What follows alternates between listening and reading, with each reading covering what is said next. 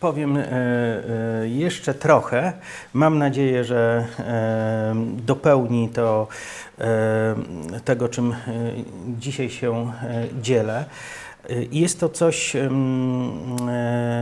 co myślę, że nie wyczerpie tematu ewangelizacji, dlatego że on jest po prostu zbyt rozległy, abyśmy mogli to przerobić. Mm, Ja w trakcie tego dzisiejszego dnia e, pokazuję pewne podstawowe rzeczy z Nowego Testamentu, które na temat ewangelizacji e, możemy wyciągnąć i one są ważne, żebyśmy zdawali sobie sprawę z tego, jak wygląda e, e, Boży przekaz z Biblii na ten temat.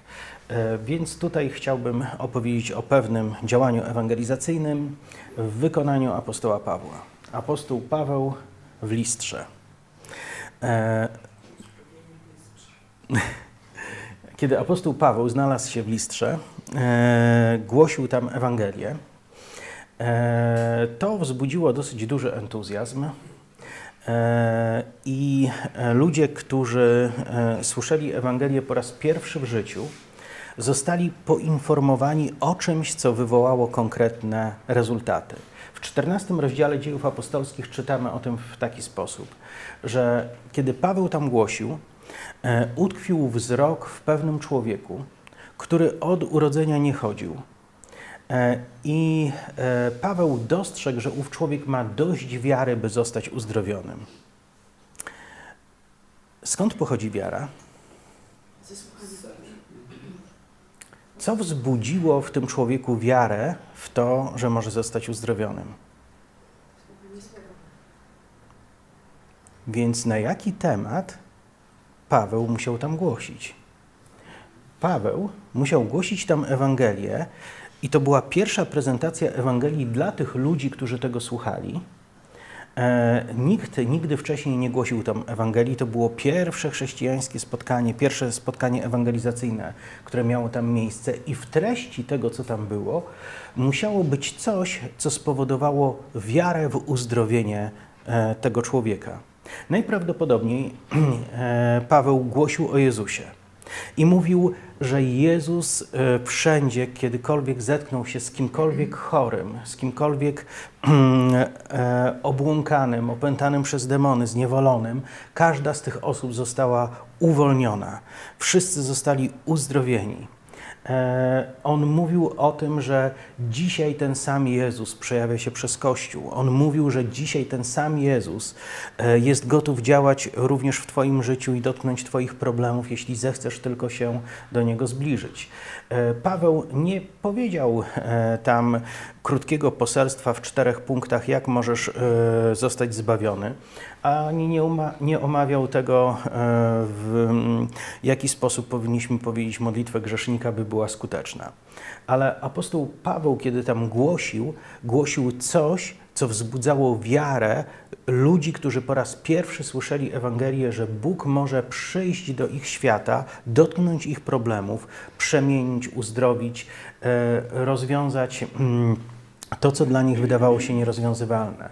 Więc Ewangelia głoszona przez Pawła była bardzo śmiała i dotyczyła nie tylko aspektu wiecznego, ale również aspektu doczesnego. Gdyby apostoł Paweł e, znalazł się tam i powiedział tylko kilka słów na temat e, nadziei na zbawienie e, po naszej biologicznej śmierci, w jaki sposób miałoby to wzbudzić wiarę w uzdrowienie w owym człowieku w listrze? Prezentowana Ewangelia przez apostoła Pawła dawała ludziom wiarę w e, kwestie dotyczące wieczności, jak i również kwestie dotyczące doczesności. I to jest bardzo śmiałe stwierdzenie, ale kiedy spojrzymy na e, wczesny Kościół, to właśnie tak on działał. E, Ci wierzący ludzie mówili, Bóg naprawdę jest Tobą zainteresowany, jest zainteresowany Twoją wiecznością i Twoją doczesnością. Jest zainteresowany tym, by wejść w Twoje życie. E, Ja czasami, kiedy mam do czynienia z ludźmi w beznadziejnych sytuacjach, e, często nakreślam im pewien obraz e, tego, w jaki sposób Bóg może wziąć na siebie ich problemy. Opowiem o tym w oparciu o pewien przykład. Przez e, lata e, miały miejsce e, demoniczne manifestacje w pewnym domu. I w tym domu owa rodzina której nie stać było na kupienie sobie nowego domu, a tego jakoś nikt nie chciał kupić, nie wiem czemu. Jeden z najsłynniejszych nawiedzonych domów w Polsce. E, przez wiele lat powstało wiele audycji radiowych, filmów, artykułów. Jeden z dziennikarzy zadzwonił do mnie z zapytaniem, czy przesłucham E, jego materiał radiowy na temat tego nawiedzonego domu w radiu. Powiedziałem, że przesłucham, o umówionej godzinie usiadłem przy odbiorniku, przesłuchałem. Później ten dziennikarz zadzwonił i powiedział, że e, chciałby skontaktować tych ludzi ze mną, bo e, widzi, jak okropnie cierpią e, i nikt nie jest w stanie im pomóc. Czy, czy zgodziłbym się, żeby przekazał mój numer telefonu? Więc niedługo później dzwoniliśmy się. I kiedy tam pojechałem, w kilku słowach opowiem historię. Kiedy tam pojechałem, okazało się, że od pięciu lat miały tam miejsce straszne manifestacje demoniczne. E, w tym domu nie udało się nikomu spać w ciągu dłużej niż przez dwie godziny dlatego że e, nieustannie było słychać tam różnego rodzaju wrzaski, E, urządzenia elektryczne, e, niezależnie czy były włączone do sieci, czy nie, włączały się i wyłączały.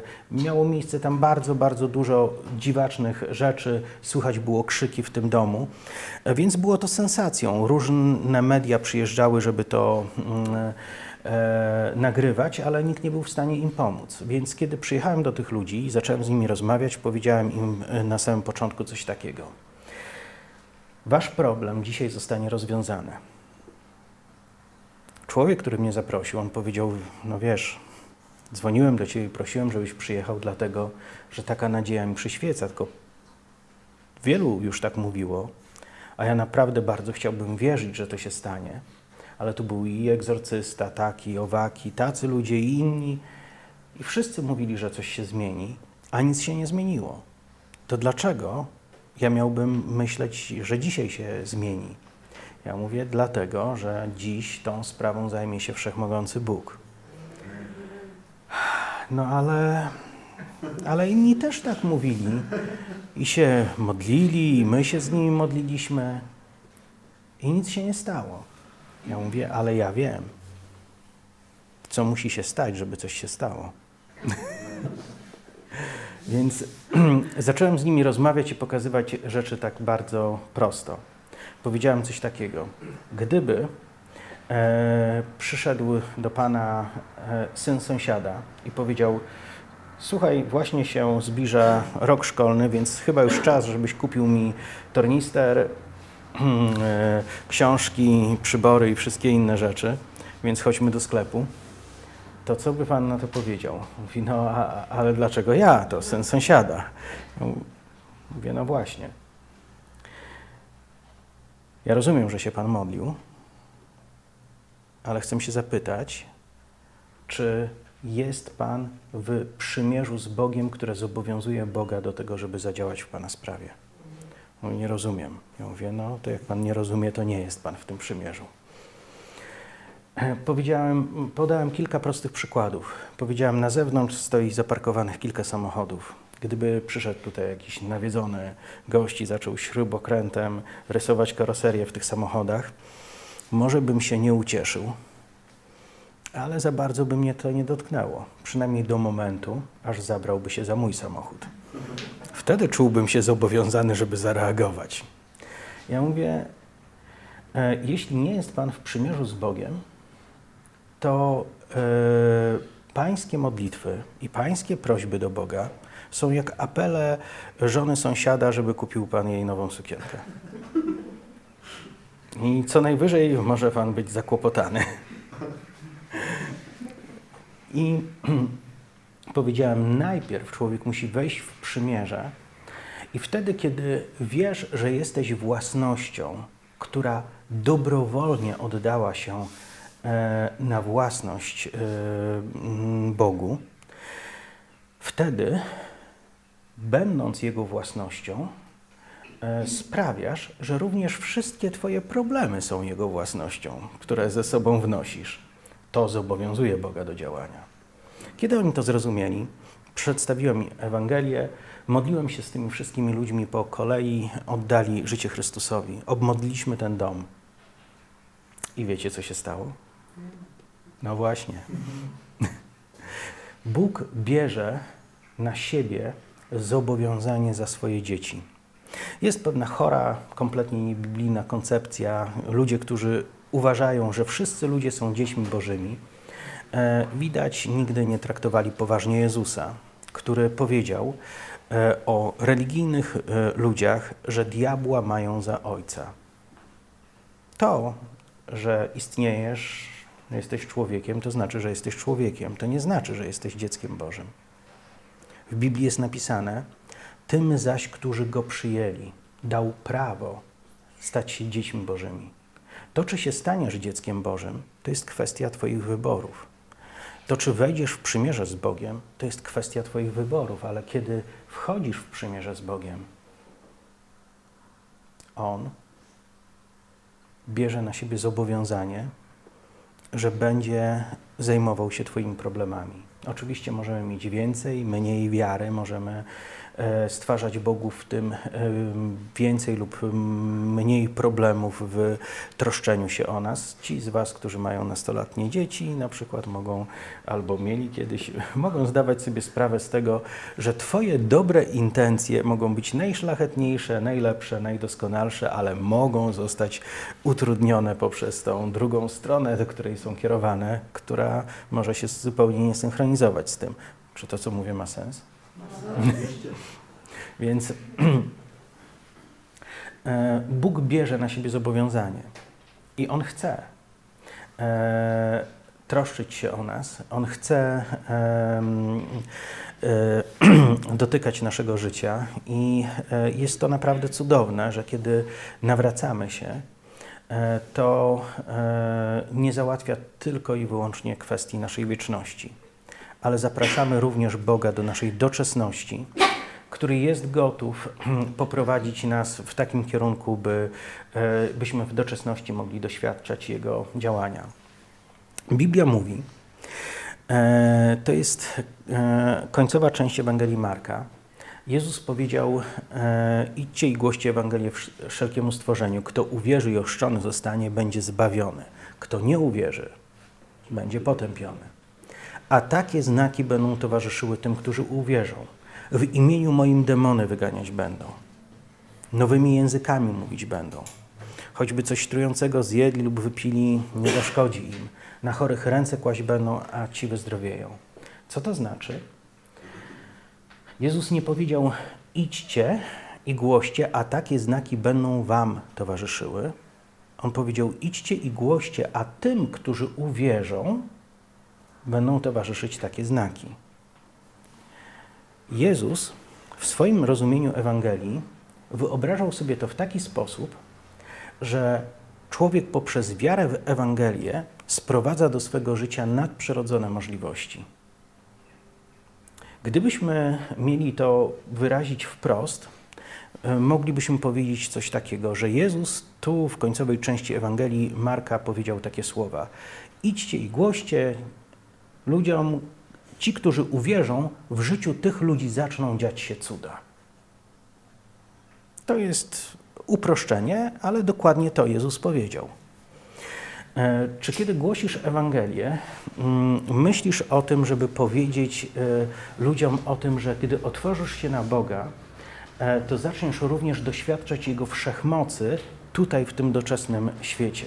Bóg zacznie czynić cuda w Twoim życiu, okazując Tobie swoją łaskę, swoją troskę i swoją miłość do Ciebie. Bo to jest prawda. To jest część Ewangelii. E, e, koncepcja ewangelizacji w mm, późniejszych wiekach E, zeszła do takiego poziomu, że przedstawianie Ewangelii to jest mówienie o tym, że wieczne zbawienie jest możliwe dla człowieka dzięki temu, co dokonał Chrystus. Tak, to jest prawda. To jest najważniejsza rzecz w przesłaniu Ewangelii. Ale jeśli chodzi o dostosowanie się do pierwotnych wzorców Ewangelii, do pierwotnych wzorców przekazywania Ewangelii, to ludzie, którzy byli poinformowani we właściwy sposób o tym, e, co Chrystus dla nich zrobił i co umożliwia przez swoją śmierć i zmartwychwstanie, to było to poinformowanie również o tym, że wchodzą oni w nadprzyrodzony wymiar życia. E, to jest ciekawe i dla mnie jest to niesamowicie intrygujące, kiedy pomyślimy o pierwszym w historii wygłoszonym e, ewangelizacyjnym kazaniu. Kto zgadnie, gdzie ono się znajduje? O, dobrze. W drugim rozdziale. Amen, aleluja. A nawet ją, jak mówią górale. Więc E, dokładnie tak jest. Drugi rozdział um, Dziejów Apostolskich zawiera pierwsze w historii ewangelizacyjne kazanie apostoła Piotra. E, to, co jest niesamowicie ciekawe i co świadczy o niezwykłym poczuciu humoru ze strony Boga, to to, w jaki sposób się te e, kazanie zaczyna. Piotr zaczyna od słów: Mężowie, bracia, nie jesteśmy pijani.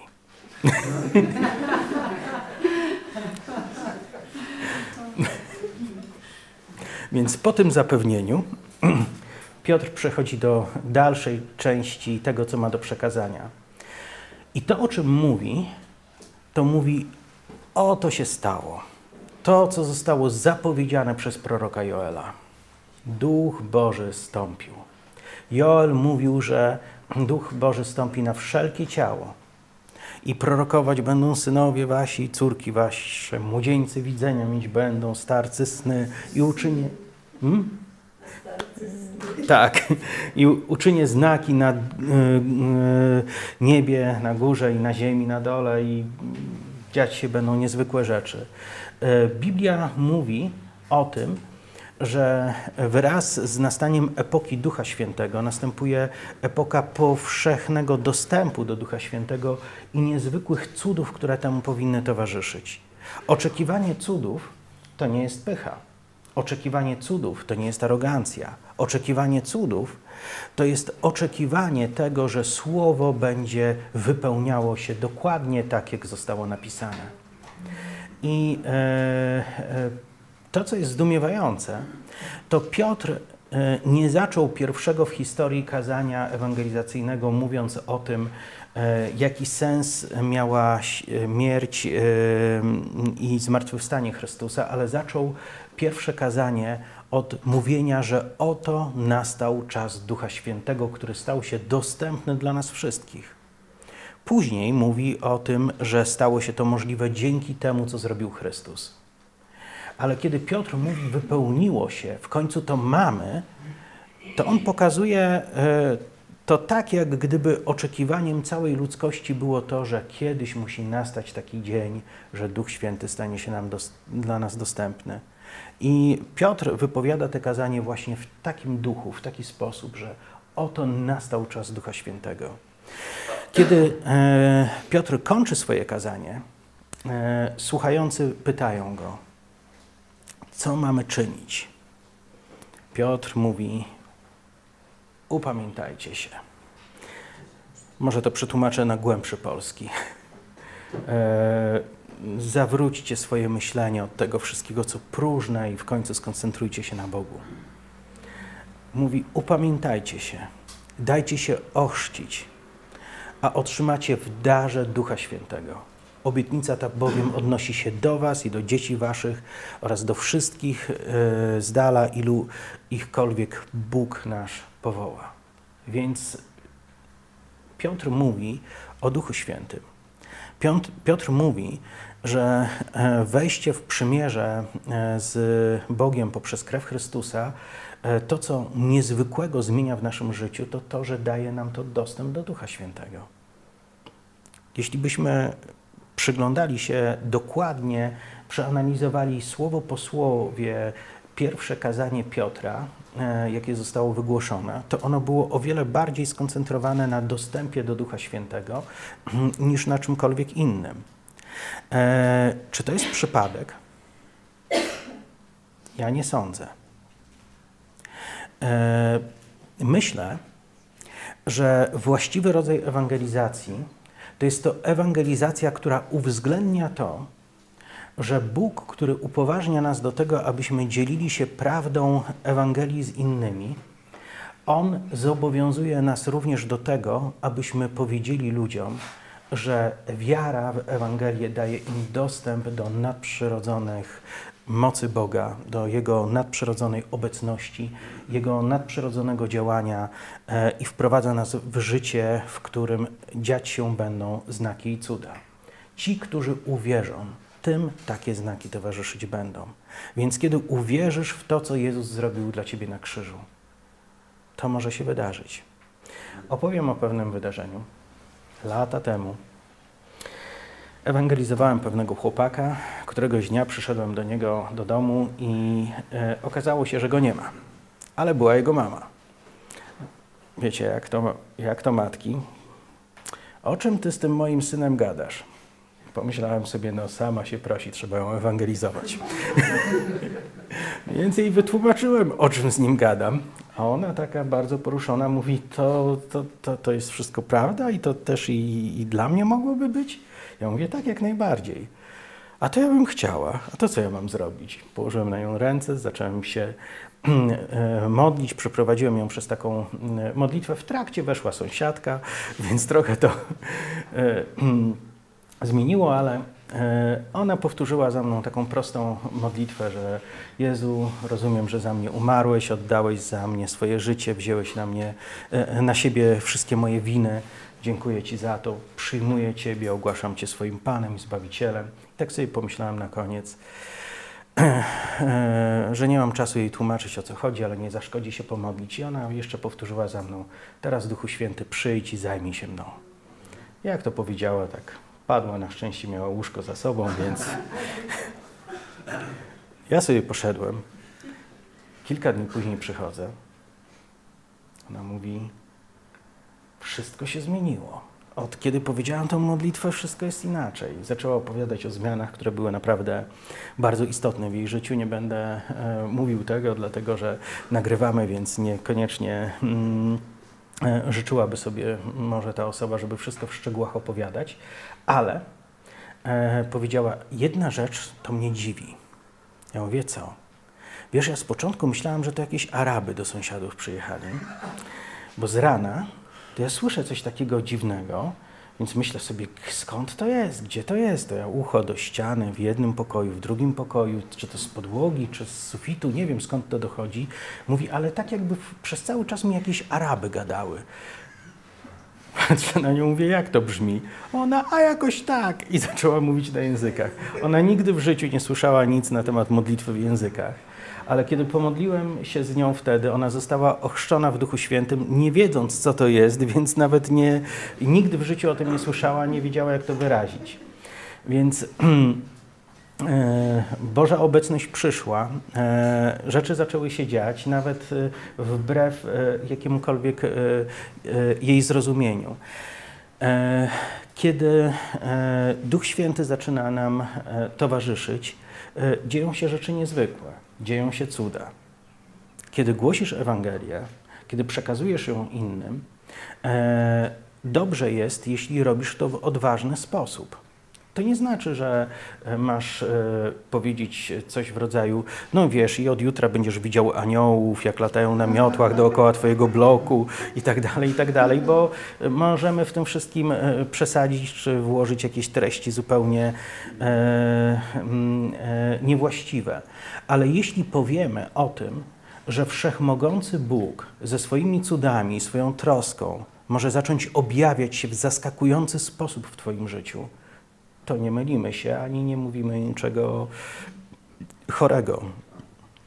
E, kiedy stajesz się Bożym dzieckiem, Bóg chce przyjść do ciebie takim, jakim jest. Kiedy stajesz się Bożym dzieckiem,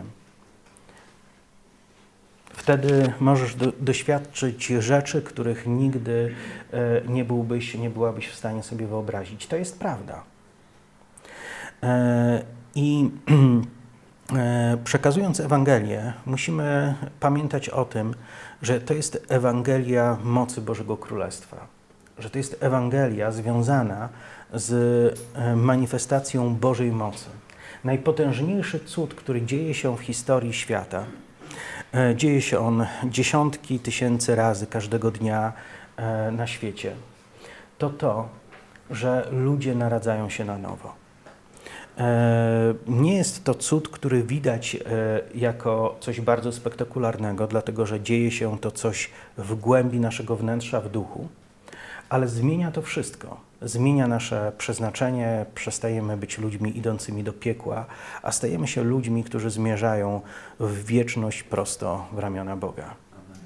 E, stajemy się dziećmi Bożego Królestwa, stajemy się ludźmi, e, przez których może wylewać się Boża moc e, w niezwykły sposób. W akcie Nowego Narodzenia doświadczasz większego cudu, niż gdybyś wskrzesił kogoś z umarłych. Kiedy wskrzeszamy ludzi z umarłych, wracają oni do swojego biologicznego życia. I na tym kończy się cud. To jest niewielka zmiana, ale kiedy e, naradzasz się na nowo, stajesz się osobą, która wcześniej idąc do piekła, jest przeniesiona na zupełnie inną drogę.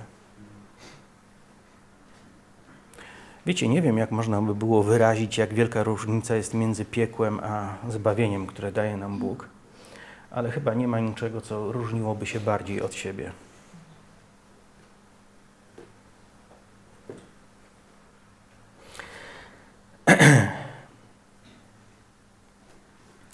Więc y, y, kiedy już mamy y, wiarę w ten potężny cud, który się dokonuje w naszym życiu, to wszystkie inne cuda są trochę mniejsze albo znacząco mniejsze.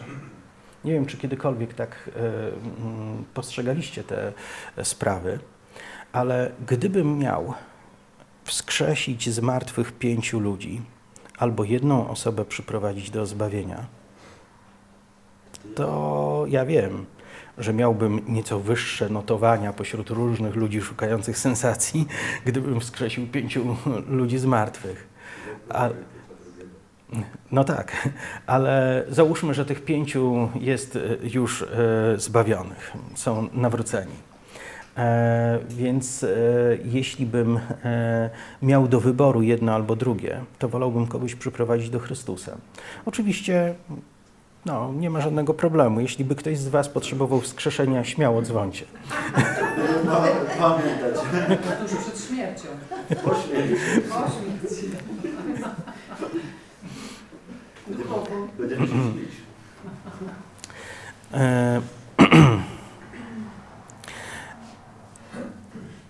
człowiek wierzący, który głosi Ewangelię, powinien spodziewać się cudów. Powinien spodziewać się tego, że Bóg wtrąci się, że Bóg coś zrobi.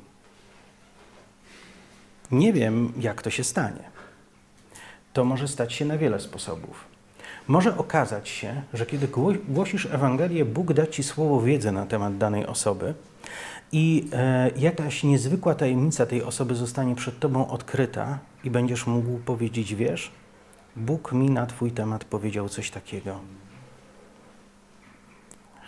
Jak możesz to wiedzieć? Nikt o tym nie wie. No, nikt poza Bogiem który mówi o tym teraz dlatego, że tak bardzo Ciebie kocha, tak bardzo się o Ciebie troszczy, że chce dać Ci znać, że naprawdę jest obecny w tym, o czym mówimy. Bóg może spowodować, że dana osoba po rozmowie z Tobą będzie miała niezwykły sen. Bóg może sprowokować, że w trakcie, kiedy rozmawiasz z daną osobą, wyjdzie jakiś problem tej osoby, pomodlisz się o to i ten problem zostanie rozwiązany może się okazać, że dana osoba zostanie uwolniona z jakiegoś wielkiego swojego e, problemu w trakcie, e, kiedy się o tą osobę pomodlisz. E, różne rzeczy mogą się wydarzyć. Opowiem o pewnym wydarzeniu, które miało miejsce w latach 90. Mm, nie, żeby musiał tak daleko sięgać, żeby o jakichś niezwykłych rzeczach powiedzieć, ale to na mnie zrobiło wrażenie. Kiedyś głosiłem Ewangelię pewnemu człowiekowi e, i wiecie, on e, tak bardzo szczerze mi powiedział coś takiego. Mam w swojej rodzinie świadków Jehowy, badaczy Pisma Świętego i katolików. I tak się e, e, dzieje, że wszyscy oni mówią, że tylko oni znają prawdę, a pozostali nie. E, więc e, wszyscy oni już mi swoje prawdy prezentowali. Teraz ty przychodzisz z czymś innym, a ja ci powiem taką rzecz.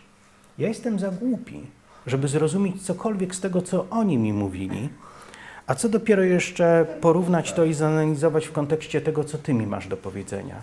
Nie wiem, może jakaś prawda istnieje, ale ja nie jestem w stanie jej y, zrozumieć.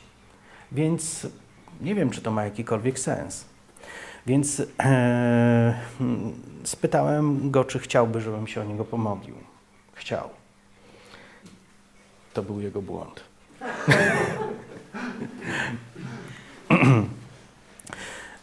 E, spędziliśmy ze sobą chwilę czasu i kiedy przyszedł moment, e, kiedy miałem się o niego pomodlić, ten człowiek bardzo się wystraszył. E, kiedy spojrzał na mnie, zobaczył coś, czego ja nie widziałem, ale zobaczył wokół mojej głowy i wokół moich rąk płomienie ognia. I był gotów uciekać. Musiałem go chwycić i spytać, co się stało. On zadyszany mówił, tego nie widziałeś? Dobra, Powiedziałem, że to wszystko nieważne, a czy chce, żebym się o niego pomodlił. On mówi, no tak, stał kawałek ode mnie. E, pomyślałem sobie, że położę na nim rękę i zacznę od jakichś takich słów typu błogosławię Cię w imieniu Jezusa i no, tak dalej, i tak dalej. Ale e, e, po prostu coś we mnie zadziało się takiego, że e, zamiast zachować się tak, jak zamierzałem, zrobiłem coś zupełnie innego. Wyciągnąłem rękę w jego kierunku, moja ręka była jakieś 40 centymetrów od niego i, wy, i powiedziałem tylko e, w imieniu Jezusa. Ten człowiek został wyrzucony w górę, e, tak jakby potężna moc go pacnęła. Został wyrzucony w górę, przeleciał kilka metrów, kilka metrów dalej spadł na ziemię. Kiedy usiadł, zaklął siarczyście. Wiem, że tutaj bardziej by pasowało Aleluja, coś takiego. Ale on usiadł na ziemi, zaklął siarczyście i kiedy już doszedł do siebie, powiedział: Ty, w tym musi być jakaś moc. Myślę, że to było trafne spostrzeżenie. I e, jego postawa zmieniła się. Ale dla mnie to jest pewnego rodzaju świadectwo o tym, że kiedy ktoś nie jest w stanie czegoś ogarnąć intelektualnie, to Bóg jest gotów e, przemówić do niego językiem, który jest odpowiedni e, do tego, by e, osoba e, załapała, o czym jest mowa. Więc e, wiecie, może nie codziennie i nie, niekoniecznie zawsze tego typu rzeczy się dzieją, ale głosząc Ewangelię powinniśmy spodziewać się tego, że ten, który nam polecił głosić Ewangelię, też obiecał, że będzie towarzyszył w tym procesie i będzie nas wspierał znakami i cudami, które będą mu towarzyszyły. E, takimi słowami kończy się Ewangelia Marka. Więc e, jeśli chcesz przekazywać Ewangelię, to dobrze jest, jeśli rozumiemy, czym jest poselstwo o krzyżu. Jeśli rozumiemy, że potrzebujemy ludziom zaprezentować Ewangelię takim językiem i w taki sposób, w jaki będą w stanie to przyjąć. Dobrze też jest, kiedy rozumiemy, że Bóg, który nas wysyła, dołącza do nas. Jezus powiedział: idźcie, a ja będę z wami. Jeśli przyjmujemy właściwą postawę w kwestii e, ewangelizowania, e, zaczynamy rozumieć, że uczestniczymy w czymś niezwykle zaszczytnym, w czymś cudownym, w czymś wspaniałym, w czymś ekscytującym, w czymś, w czym będziemy mogli spotykać się e, w niezwykły sposób z Bogiem. E, jeśli próbujemy zrozumieć temat ewangelizacji na taki zwykły ludzki rozum, to mamy poczucie, że ciąży na nas niewygodny obowiązek zaczepiania ludzi i wciskania im czegoś, czego wcale nie chcą. Wiecie, na czym polega różnica? w dużej mierze na postawie. Możesz zamienić to wszystko w bezsensowny mozuł, ale poprzez przyjęcie właściwej postawy wobec y, tego, co polecił nam Bóg, możesz uczynić to najbardziej ekscytującym wydarzeniem w swoim życiu. E, Biblia mówi o e, pewnym gościu, który trafił na imprezę w niewłaściwym wdzianku. Czy kojarzycie tą przypowieść Jezusa? To jest jedna z takich przypowieści, w których nie wiadomo o co chodzi. e, e, no bo o co chodzi? No facet przyszedł na imprezę, no i no i go pogonili. przyszedł w niewłaściwym ubraniu. E, celebrowanie różnego rodzaju wydarzeń wiązało się z tym, że ludzie e, odpowiednio do takich wydarzeń się stroili. W naszej kulturze mamy tak, że trochę inaczej idziemy ubrani na e, wesele, co na pogrzeb. Prawda? I mamy takie poczucie, że gdyby ktoś przyszedł na pogrzeb w kwiecistych spodniach e, z. Mm, natapirowanymi włosami e, i dyndającym e, jakimś tam wisiorkiem z lokomotywą na klacie, to, to byłoby to niestosowne. Mamy też poczucie, że gdyby ktoś przyszedł na wesele w swoich roboczych ciuchach, świeżo złażąc z dachu, też niekoniecznie byłoby to dobrze widziane. E, I myślę, że e, nasze wdzianka e, to jest próba dostosowania się do właściwej postawy, którą powinniśmy mieć na właściwej imprezie. Być może chodziło o wesele, być może gościu przyszedł w swoich roboczych ciuchach i robił wrażenie kogoś, kto stwierdził, że jest tutaj tylko, żeby się nażreć na krzywy ryj i nie obchodzi go to, co przeżywają młodzi i wszyscy inni celebrujący te wydarzenia. Miał niewłaściwą postawę. I odstawał od y, tego, do czego powinien się dostosować. Myślę, że przy y, kwestii ewangelizacji nasza właściwa postawa to jest coś y, straszliwie ważnego. Nikt nie wyświadcza Ci łaski, że Cię posłucha. To Ty jesteś reprezentantem wszechmogącego Boga, który chce przez Ciebie poinformować innych ludzi o tym, jak bardzo są przez Niego kochani i chciani. Jeśli to lekceważą,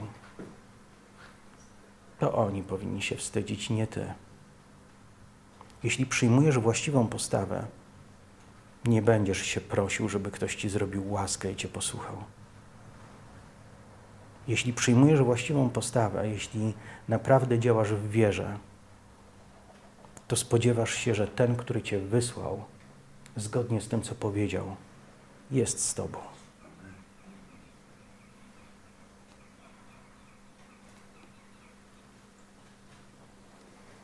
Wiecie, dlaczego chcę głosić Ewangelię? Dlatego, że to jest kolejny ze sposobów spotykania się z Nim. I lubię, jak on robi coś zaskakującego.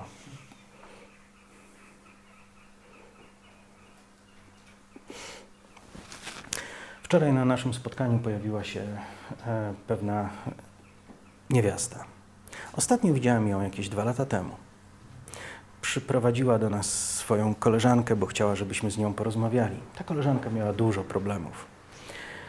Porozmawialiśmy z nią, położyliśmy na nią ręce, modliliśmy się o nią, a ta kobieta siedziała obok, ale odczuła, że w niej coś się dzieje. Duch Święty zaczął ją dotykać i zostawił w niej zauważalny ślad.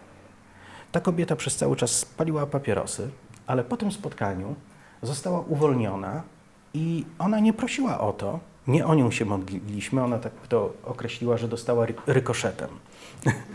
Ale następnego dnia odkryła, że została uwolniona od palenia, że jej się palić nie chce i wczoraj, e, kiedy przyszła na nasze spotkanie, opowiedziała świadectwo o tym. Wiecie, to jest niesamowite, ale kiedy zaczynasz głosić Ewangelię, to czasami e, Bóg e, e, czyni wokół ciebie cuda, których nawet niekoniecznie musisz być świadomy. Do mnie często przychodzą ludzie, jak opowiadają, co się wydarzyło, co przeżyli, kiedy się o nich modliłem, albo kiedy byli na spotkaniu, na którym gł- głosiłem. Jestem zdumiony. To On czyni cuda. Ale wiecie, kiedy Bóg zaczyna czynić cuda? Wtedy, kiedy Ty idziesz i zaczynasz głosić. Jeśli chcesz oglądać Boga, który tw- wokół Ciebie czyni cuda, to przyjmij właściwą postawę. Zawalcz o tych ludzi wokół siebie. Wiecie, głoszenie Ewangelii to nie jest chrześcijańska rozrywka. To nie jest chrześcijańska alternatywa. To nie jest możliwość. To jest nasz obowiązek, nasz przywilej, ale to jest przede wszystkim sposób na to, by uratować ludzi wokół nas. Dzisiaj świat się przejmuje koronawirusem. Wiecie, nie wiem, czy jest czym się przejmować. Dzisiaj świat się przejmuje wieloma różnymi problemami, ale największy problem każdego człowieka to to, że kiedy umrze, nie będzie już mógł nic zmienić.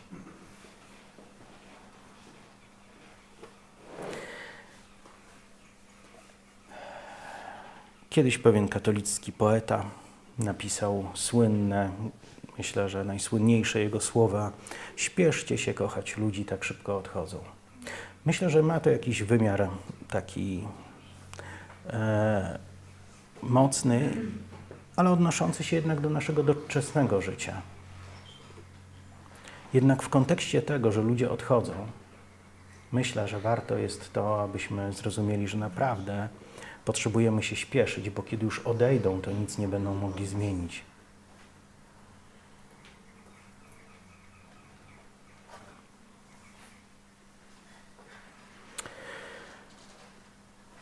Czy są takie osoby, które jeśli by trafiły do piekła, to by było dla ciebie największym możliwym problemem? Że nie wyobrażasz sobie, jak mógłbyś ty iść do nieba, kiedy ta osoba idzie do piekła? Wiesz, wiecie, często kiedy myślimy o takich osobach, to najczęściej są osoby z e, naszych rodzin, czy jacyś bliscy nasi przyjaciele. Ale jeśli jest ktoś taki, to mam dla ciebie propozycję. Zrób coś. Pomyśl o tym, co Chrystus zrobił dla ciebie na krzyżu. Spędź z tym ogromną ilość czasu. Niech cię to rozwali. Porycz się. Poprzeżywaj to. Niech to dotknie każdego zakamarku twego wnętrza. I kiedy już uświadomisz sobie, jak bardzo jesteś kochany przez Boga, później wyobraź sobie tą osobę i pomyśl, i to właśnie On zrobił dla niej. Zacznij dziękować Bogu za to wszystko, co już zostało dla tej osoby zrobione. Poproś Go o mądrość w przekazaniu tego tej osobie i powiedz to. Pójdź i powiedz to.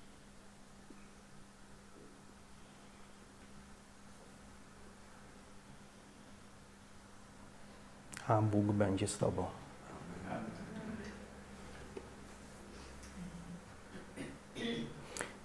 Dzięki, to tyle.